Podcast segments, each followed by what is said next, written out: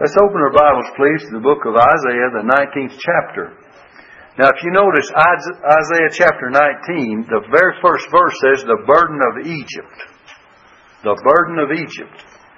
And that burden is carried on to the 20th chapter, verse 6. In fact, the 20th chapter is a kind of an appendix or a, uh, we might say, um, something that illustrates a footnote to this prophecy concerning Egypt. And it's demonstrated, the 20th chapter, and it may be a little bit embarrassing by Isaiah running around not fully clothed. It says naked, but that doesn't mean nude, by the way, in the Bible. Uh, just only a loincloth around him, and he's not too well covered, to show the fact that uh, Egypt would be much the same as far as their their condition before God.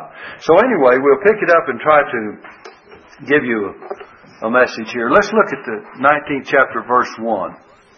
It says, The burden of Egypt, behold, the Lord rideth upon a swift cloud, and shall come into Egypt, and the idols of Egypt shall be moved at his presence, and the heart of Egypt shall melt in the midst of it. So we have the judgment against Egypt that's announced. And uh, we find uh, a statement I want to read to you. The late Dr. Wilbur B. Smith, Wilbur, Wilbur M. Smith, I should say, and he's a very uh, good prophecy uh, scholar, a leading prophetic scholar, wrote that Isaiah 19 contains the most important prophetic utterance concerning Egypt in all of the Old Testament. So this passage of Scripture is very important because it has to do with something that happened to them during their, their captivity, during the judgment of God at this particular time, and the future of Egypt in the in a what we call in that day, in the future. And we find that in the book of Revelation. And so he says it's the most important prophetic utterance concerning Egypt in all of the Old Testament. And it's a remarkable prophecy, for Isaiah declares that the three enemies Egypt and Israel and Assyria, now modern Iraq, Assyria, that these three enemies will one day be united in worshiping the Lord and sharing His blessings. And when we get to the latter part of this chapter, we'll see that that's the case. And that is a miracle in itself, isn't it?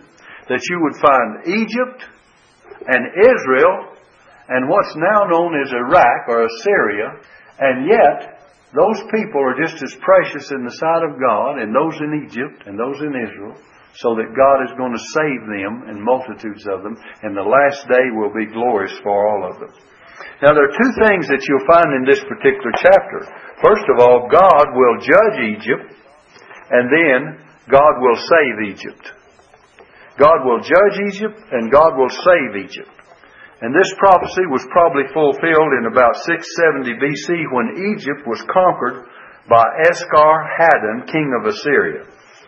The Assyrian conquest proved that the many gods of Egypt were powerless to help. Look again at verse 1. It says, The burden of Egypt, behold, the Lord rideth upon a swift cloud. In other words, God is coming in in great power to judge, and shall come into Egypt.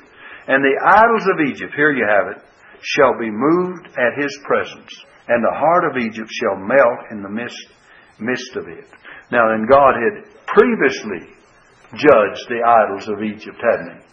And now he's going to do it again. He did it again in the days of, of Isaiah, the prophet.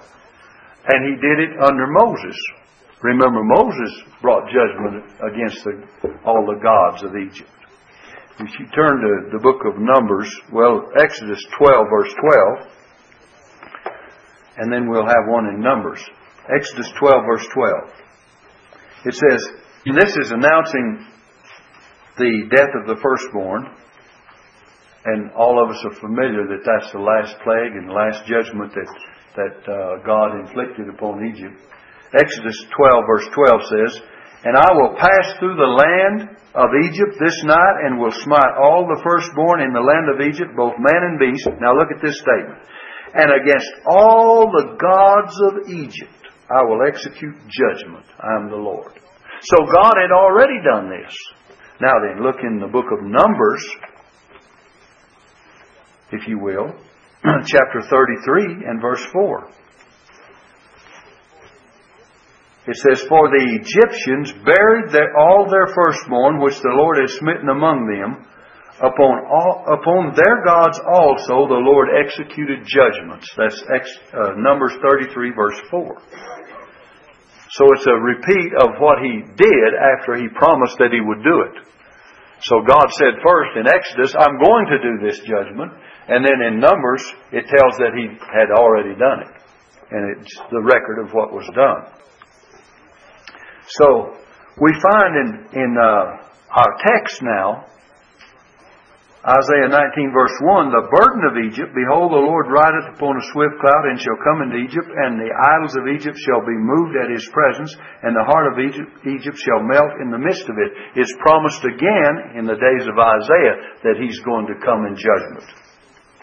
And in verse 2, he's going to uh, set in there the Egyptians against the Egyptians, and there will be civil war. Look in verse 2. It says, And I will set the Egyptians against the Egyptians. Isn't that a rather peculiar statement? Remember, this was this resulted, humanly speaking, in the call of Moses.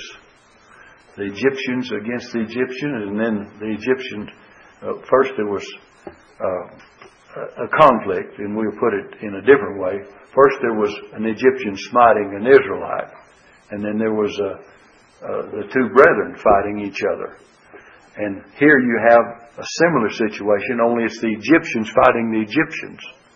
Remember when Moses was called and he thought that his brethren would have understood how that he came to be a deliverer and that, that he would, he uh, delivered them from one Egyptian, a brother, from one Egyptian.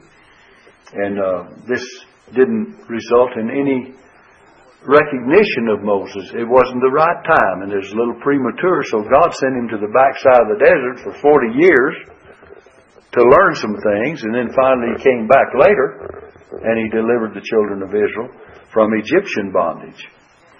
But here, he's going to uh, cause civil war to happen, and they shall fight every one against his brother, and every one against his neighbor, uh, city against city, and kingdom against kingdom. You know, civil war is one of the worst kind of wars. It's not so bad to have a war with someone on the outside that's coming in and the oppressor coming in to try to, to take over a perfectly innocent and legal and good uh, country. You can fight that war because you say, well, it's, it's morally wrong for them to come and do what they're doing. Like when we were attacked by the Japanese, we felt more morally right in that war as much so as in any war that I know of. But in these, and a lot of the other things that take place, uh, we have to come to some sense of justifying ourselves in our actions. But on the other hand, when we had our civil war in this country, you know, and our nation was divided, that was one of the most terrible wars that that this country's ever experienced was our civil war. And they're having them in other places in the world. In fact, they just had one, didn't they? Where the rebels took over a certain nation and established a new government. What's it? Zaire, is it? Or, or no, that's not Zaire. Uh, yeah, well, this other one just happened in Africa. I think it was Zaire, wasn't it? Wasn't it Zaire?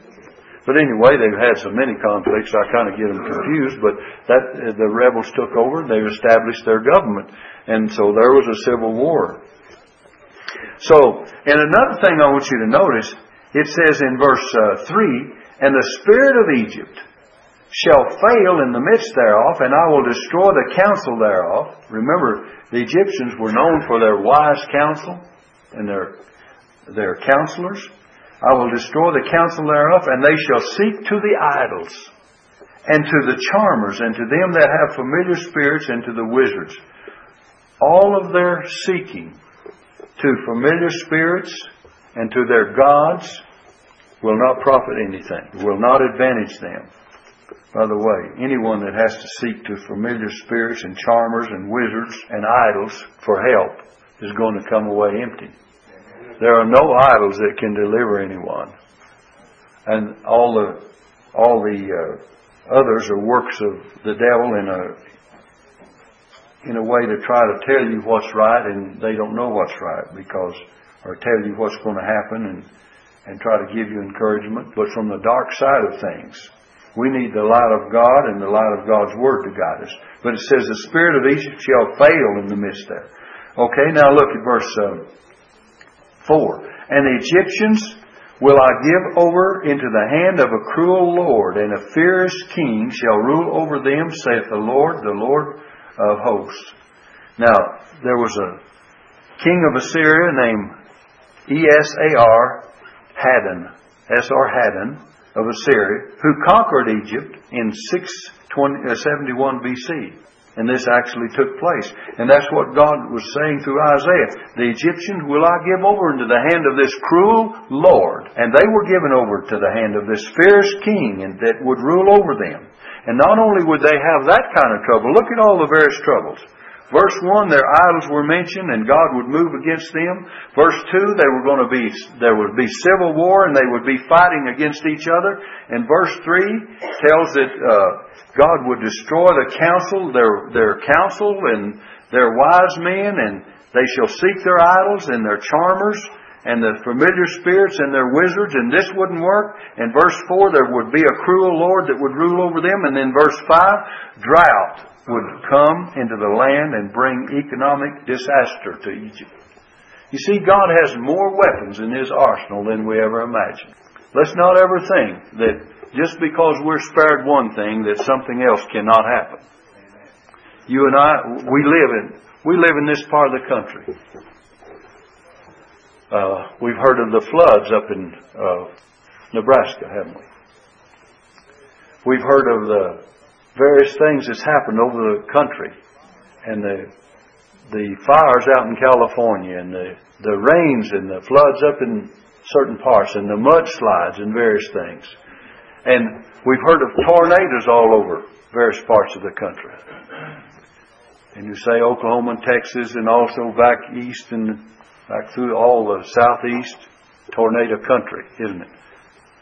And we're here in this country, in this part of the world, and we seem to be rather safe. There are not many tornadoes reported here. We don't have too many floods because we're in the mountains and you know if it floods down in the river, you've got higher ground to go to. There's a lot of advantages, but it doesn't mean that God cannot touch our lives. And He has a way of doing it. So let's never feel overconfident that nothing bad can happen to us just because there's certain parts of the country that are more uh, prone to have those kind of disasters happen. So let's thank God for the grace and for the mercy He has upon us. Let's look at this in verse 5. The water shall fail from the sea, and the river shall be wasted and dried up, and they shall turn the uh, rivers far away, and the brooks of defense shall be emptied and dried up, the reeds and the flags shall wither. And you know, there's a lot of Bible interpreters that put all of these things in such a spiritual, mysterious way that they make it pertain to everything of the future. Now then, there are things that are indicated that will happen in the future. And when we get to the latter part of this chapter, when it says in that day, beginning with verse 16, you'll find it uh, six times over from verse 16 mentioned. In that day, it's talking about a future day, and it is talking about a future time for Israel, and it is prophetic. But let's not make everything that you read, read in the book of Isaiah a prophecy of something that'll happen in the tribulation time. And that's where people get all messed up on their interpretation of Scripture. If it says it's literal here, it is literal. It happened to them in those days. The floods came, the, the disaster came, the economic ruin came, and it's just a fact of life that it happened to Egypt in those days. In other words, let's do not try to spiritualize every statement of Scripture. I had a professor one time tell me, he says, those that spiritualize sometimes tell spiritual lies. and sometimes you can go so far to spiritualize that you're telling spiritual lies. And so there are there are prophecies of the future, and we know that they're valuable. But let's not just get hung up on prophecy and say everything has to do with something in the tribulation time. And when it talks about a river here, it's talking about the Euphrates over there. Well, there's an indication that the, we know that the Euphrates is going to be dried up. But we know also that God sent a drought and there was rivers dried up then, too. And there, the Nile River, as far as Egypt is concerned, was what they put all their stock in. And that was one of their gods, really. And he executed judgment against what? All the gods of Egypt. All of them. And we'll see some implications of future things. Let me give you this. This is, I think I'll have time for this before I continue. You see, in Hosea, let me give you three references. Look in the book of Hosea so that we'll understand when we're talking about Scripture and fulfillment of Scripture. Chapter 11 and verse 1. Let's read verse 1. Hosea 11 verse 1. It says, When, when Israel was a child, then I loved him and called my son out of Egypt. Now look to Exodus chapter 4, verse 22 and 23. Exodus chapter 4, verse 22 and 23. And thou shalt say unto Pharaoh, Thus saith the Lord, Israel is my son, even my firstborn. And I say unto thee, Let my son go, that he may serve me, and if thou refuse to let him go, behold, I will slay thy son, even thy firstborn. Verse 22, God says, Israel is my son, my firstborn. God says, When Israel was a child, I called my son out of Egypt. Well, he called Israel, his son, out of Egypt in the days of Moses, and delivered them out of Egypt, by the way, by the hand of Moses and by God's divine power, didn't he? But so, in a sense, that scripture of Hosea is looking back. Now, get this.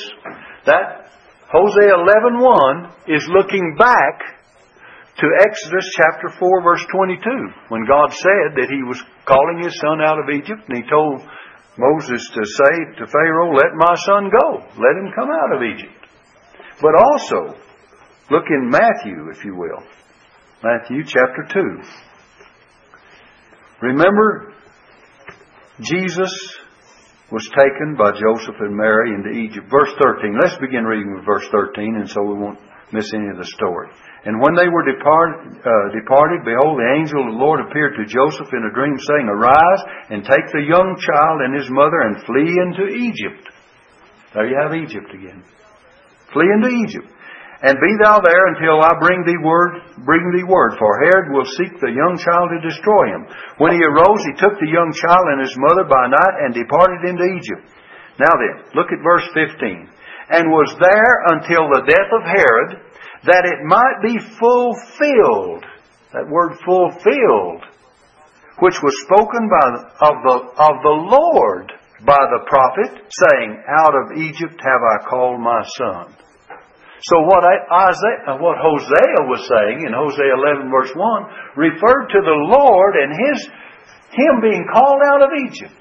And then it says that it was fulfilled. So you see Hosea's word out of Egypt when it, when Israel was a child, out of my, out of Egypt have I called my son. Okay. It looks back to the time that Israel as a nation was called out of Egypt in Moses' day. It looked forward to a time that it would be fulfilled in the days of Jesus when he would be called out of Egypt back after Herod's death. See how the prophecy does? So that prophecy looks back. It says when. That would be back, wouldn't it? When Israel was a ch- child. I called my son out of Egypt. Okay? But it also applies when Jesus was a child. He's the true Israel of God. And then it was fulfilled because this prophecy of Hosea looked both directions. It looked back and it looked forward. And it was fulfilled when Jesus was called out of Egypt. So that's why I just wanted to give you that uh, word so that when we're studying in the Old Testament, when we're studying prophecy, you can say it had a, right here in the days of Isaiah, what we've been reading, had a historical fulfillment. It had a historical, I shouldn't say fulfillment, because fulfillment means that it's filled full and then it's complete. So it, it had a historical reference to what was happening. It, it meant what it was saying historically in the days of Isaiah. We're talking about Isaiah now, the context of what we've been studying, to Egypt. But it also, when we get into some things, it will have a fulfillment in the ultimate future, and it will indicate when that fulfillment will take place. And we'll start with verse 16 saying, In that day shall Egypt be likened to and then in verse 18, in that day shall five cities. In verse 19, in that day shall there be an altar unto the Lord. And verse uh, on down, we'll get, get them when we get there. But let's take it again verse by verse when we come to verse 6. It says, well, let's read verse 5 again. The water shall fail from the sea and the river shall be wasted. You have Isaiah chapter 19, verse 6, uh, 5 now and dried up, and they shall turn the rivers far away, and the brooks of defense shall be emptied and dried up, the reeds and the flags shall wither. The paper reeds by the brooks, by the mouth of the brooks, and everything sown uh, by the brooks shall wither, be uh, shall wither, be driven away, and be no more. It says the fishers also shall mourn, and all they that cast angle into the brook shall lament, and they that spread nets upon the water shall languish. Moreover, they, they that work in the flax, uh, fine flax, and they that weave, or the weavers, uh, weave networks, shall be confounded. And they shall be broken, broken in the purposes thereof, and it says, all that make sluices and ponds for fish. In other words, they would have to take all the fish and try to preserve them by making just some water for them to be in. So what does it show us? the Nile River, the source of Egypt's economy, and the streams and the canals of the land would all dry up. And this would put the farmers and the fishermen and the cloth manufacturers out of business. And you'd find economic disaster because of the drought that God would bring upon them.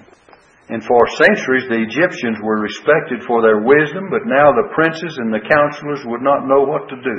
We begin reading in verse 11, it shows that the wise men, the famous wise men of Egypt, would be unable to avert disaster. They were known for that, but now they would not know what to do.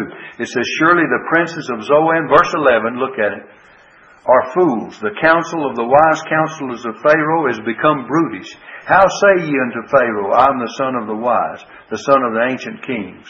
Where are they? Remember, Paul asked in the book of uh, 1 Corinthians, he says, Where are the wise? Where are the disputers of this world? Hath not God made foolish the weak things of this world and the small things of this world and confounded those things that are wise? So, where are they? Where are the wise men? And let them tell thee now, and let them know what the Lord of hosts hath purposed upon Egypt. They didn't know. And then it says, verse uh, 13. The princes of Zoan have become fools. Look at this. The princes of Noph are deceived. They have also seduced Egypt, even they uh, that are the stay of the tribes thereof. Zoan or Tanis was another name, was a capital city in the northeast section of the delta. And it says that they are become fools in verse 14, it says, The Lord hath mingled a perverse spirit in the midst thereof, and they have caused Egypt to err in every work thereof, as a drunken man staggered in his own vomit. What a very sad picture. Instead of walking a straight path, the nation was led astray by leaders who were as dizzy and as unstable as a drunken man, staggering around and even in his own vomit. And this is sure not a very pretty picture, is it? Brother uh, Jim heard me tell about the drunken man one time. Little thing I used to say about a man that's given to strong drink. Some of you may have not heard it. My dad taught me this. He was an officer here in Ruidoso years ago, and I'd see what alcohol did to so many people. And I never did want to drink any of it. But anyway, he taught me this little rhyme. It says, It was in the late November, as well as I remember. I was walking down the street in modern pride. And my heart began to flutter, and I lay down in the gutter, and a pig came up and lay down by my side. And as I lay there in the gutter, with my heart all in a flutter, a lady passing by was heard to say, You can tell the man that boozes by the company he chooses. And the pig got up and slowly walked away. So that's what alcohol will do for you. But these this whole nation would be what? It says, Egypt, they have caused Egypt to err in every work thereof, as a drunken man staggered in his own vomit. Now, I mean, that's a sad picture. Now, God destroyed everything that the Egyptians trusted in. He destroyed their political unity. He destroyed their, he destroyed their economy, their religion because they worshipped idols their wisdom, the wise men they had, and he made them an easy target for the Assyrians. And by the way, when the international news is frightening to you and I, and you wonder where God is, read Psalm chapter 2. Read the second Psalm. It says, Why do the heathen rage? Remember? Let me see. Why do the heathen rage? and the people imagine a vain thing. It says, The kings of the earth set themselves, and the rulers take counsel together against the Lord and against his anointed, saying, Let us break their bands asunder and cast away their cords from us. Now, these are the wicked, right? The wicked people. It says in verse 4 He that sitteth in the heavens shall laugh, the Lord shall have them in derision. You know, sometimes, and I don't want to apply this. Uh, to the fact that this does apply to the Lord, and He can laugh at the, the onslaughts of men. But you know, sometimes I get amused at people trying to fight against the, th- against the things of God, fight against the church, and fight against Christianity. And I heard a little talk program the other day. Well, it was a news news program, and uh, this one lady says, "Well, you know, there's talking about all this uh, adulterous situation that's been coming up in in various areas." And she says, Well, you know, I was thinking about all this, and I think she had some pretty good advice to the others that were on the program. She says, You know, there was a woman that was caught in the act of adultery that was brought to Jesus, and I went to the Bible to see how that how that uh, Jesus would handle it, and how the Bible teaches we ought to handle it. And says it looks to me like that he realized the sin, but he acted in compassion to try to help her. And in two instances, Jesus did that. And you and I need not be so condemning to people. Adultery is a sin. It's a sin in the sight of God. And God will bring His own measure of judgment upon it. But that's up to Him. It's not up to you and I. But Jesus said, Go and sin no more. Right? So you and I, we get so condemning about everything that goes on in this world. And as I say, adultery is a sin, and you and I should preach the Ten Commandments that you break God's law. But yet, there are people that are in such situations that we ought to have compassion on and try to restore them. And Jesus said, He said, Which of you without sin first let him first cast a stone? And they all went away from what? The least to the greatest. And by the way, when he said, Which of you is without sin? The word sin, he was indicating this very same sin. Not some sin like stealing a a pencil down on the job or a notebook or something. He was talking about this very same sin. And Jesus brought the commandments to light and he elevated them to the to the point that listen, he said that whosoever looketh upon a woman to lust after her hath committed adultery already in his heart. Now these fellows may not have done anything, but they were so guilt stricken and conscience stricken that they had to walk away, didn't they?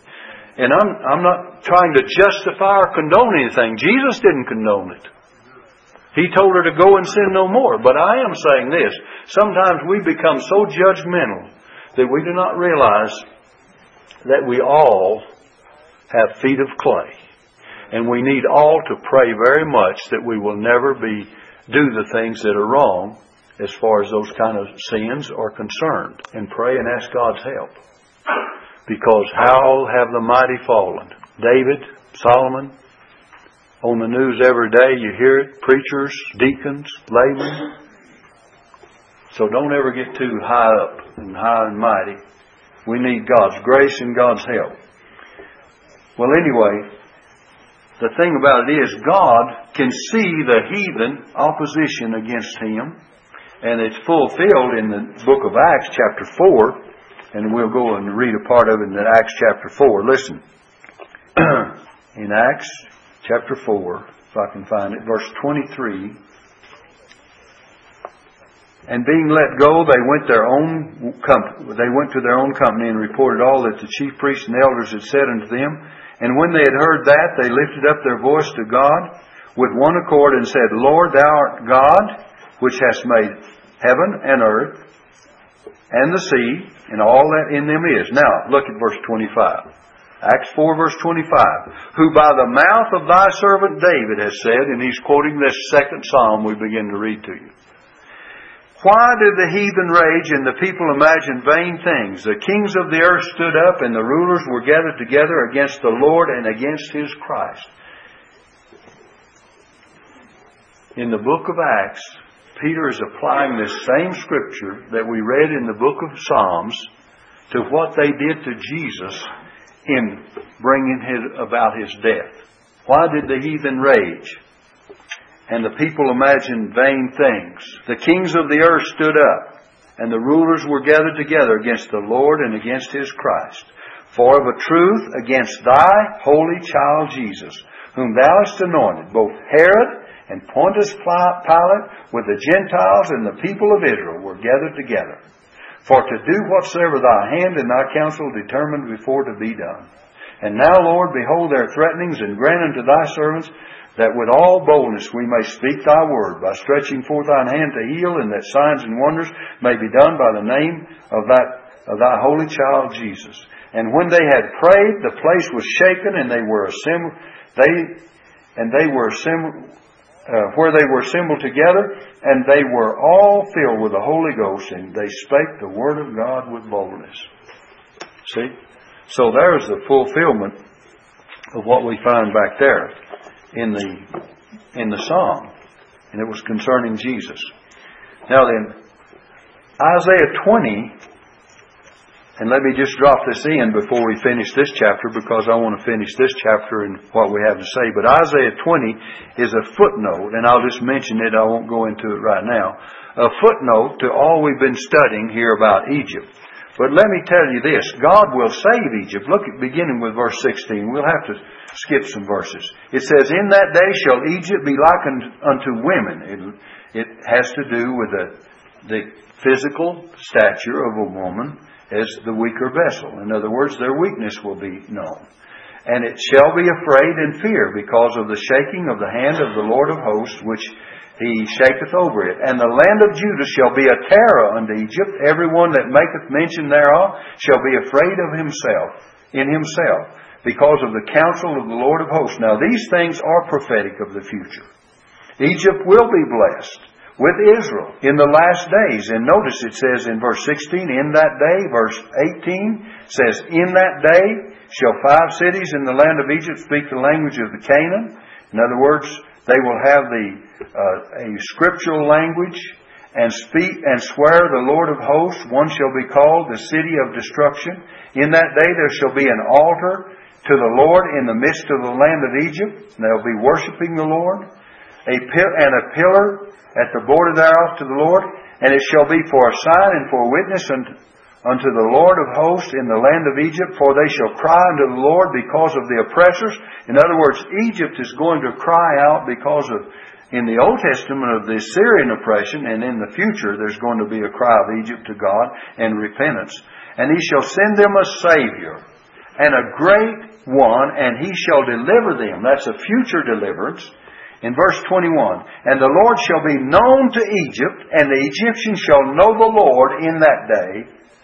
Look, conversion of the heathen, and shall do sacrifice and oblation, that's in the future. Yea, they shall vow a vow unto the Lord and perform it. In verse 22, and the Lord shall smite Egypt, he shall smite and heal it. Look, what does he do? He smites Egypt that he may heal Egypt. And they shall return even to the Lord, and he shall be entreated of them and shall heal them. There's a time in the future that they're going to be saved. And not only that, these last three verses are very wonderful. Look.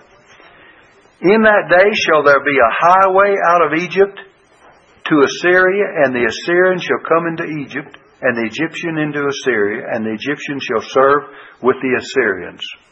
Now, Assyria is modern Iraq, and Egypt, you know where it's located. And Israel is between. And there's going to be concourse between these two nations on either side of Israel. And then Israel's going to be involved. Verse 24. It says, In that day shall Israel be third with Egypt and with Assyria. Look, these, these last two verses are the most important in this whole chapter. In that day, a future day, shall Israel be the third, be third with Egypt and with Assyria, even a blessing in the midst of the land. Can you see that? The phrase in that day is used six times in this passage we've been reading. And it, it refers to the last days when Christ shall establish his messianic kingdom on earth. And these remarkable changes will be, be uh, taking place. And Egypt will fear Israel and become converted to the worship of the true God. They will trust Him, not their idols, and pray to Him in times of need. And this promise also includes that a vast number of Muslims in Egypt will one day turn to the Lord and be saved. And it says that they will be blessed, and not only that, they're going to be a blessing. They're going to be a blessing. They're not today, are they? Can you imagine Iraq being a blessing today? Can you imagine Egypt being a blessing today? Can you imagine the, the gathering together? In other words, Egypt will be lifted out uh, of their situation and receive Christ, and they will be a blessing, and they will they will have a blessing, and they will be a blessing. Let's read those last two verses in closing. In that day shall Israel be the third with Egypt and with Assyria, even a blessing in the midst of the land, whom the Lord of hosts shall bless saying, Blessed be Egypt my people, and Assyria the work of my hands, and Israel mine inheritance. Egypt my people, Assyria the work of my hands, and Israel mine inheritance. That'll be a future time to look forward. We're talking about millennial blessings. We're talking about not just the Jews being saved, but Jews and Gentiles. United in a peaceful kingdom and loving the Lord and the hostility. In other words, the peace that they're talking about in the Middle East and trying to humanly bring about will one day be accomplished by the Lord Himself, and only in that way. It won't happen until then. There's going to be this conflict until Jesus comes. All the conflict that's going on is going to continue. Someone says, well, they're trying to make peace. Trying is a good word. Because they're not doing it, are they? About the time they think they have something on the table and some agreement made, the first thing you know, they start doing things that cause the other people to get get angry with one another, and they keep on and keep on and have the violence, they? And that's why, beloved, let me say this in closing. You and I, as Christians,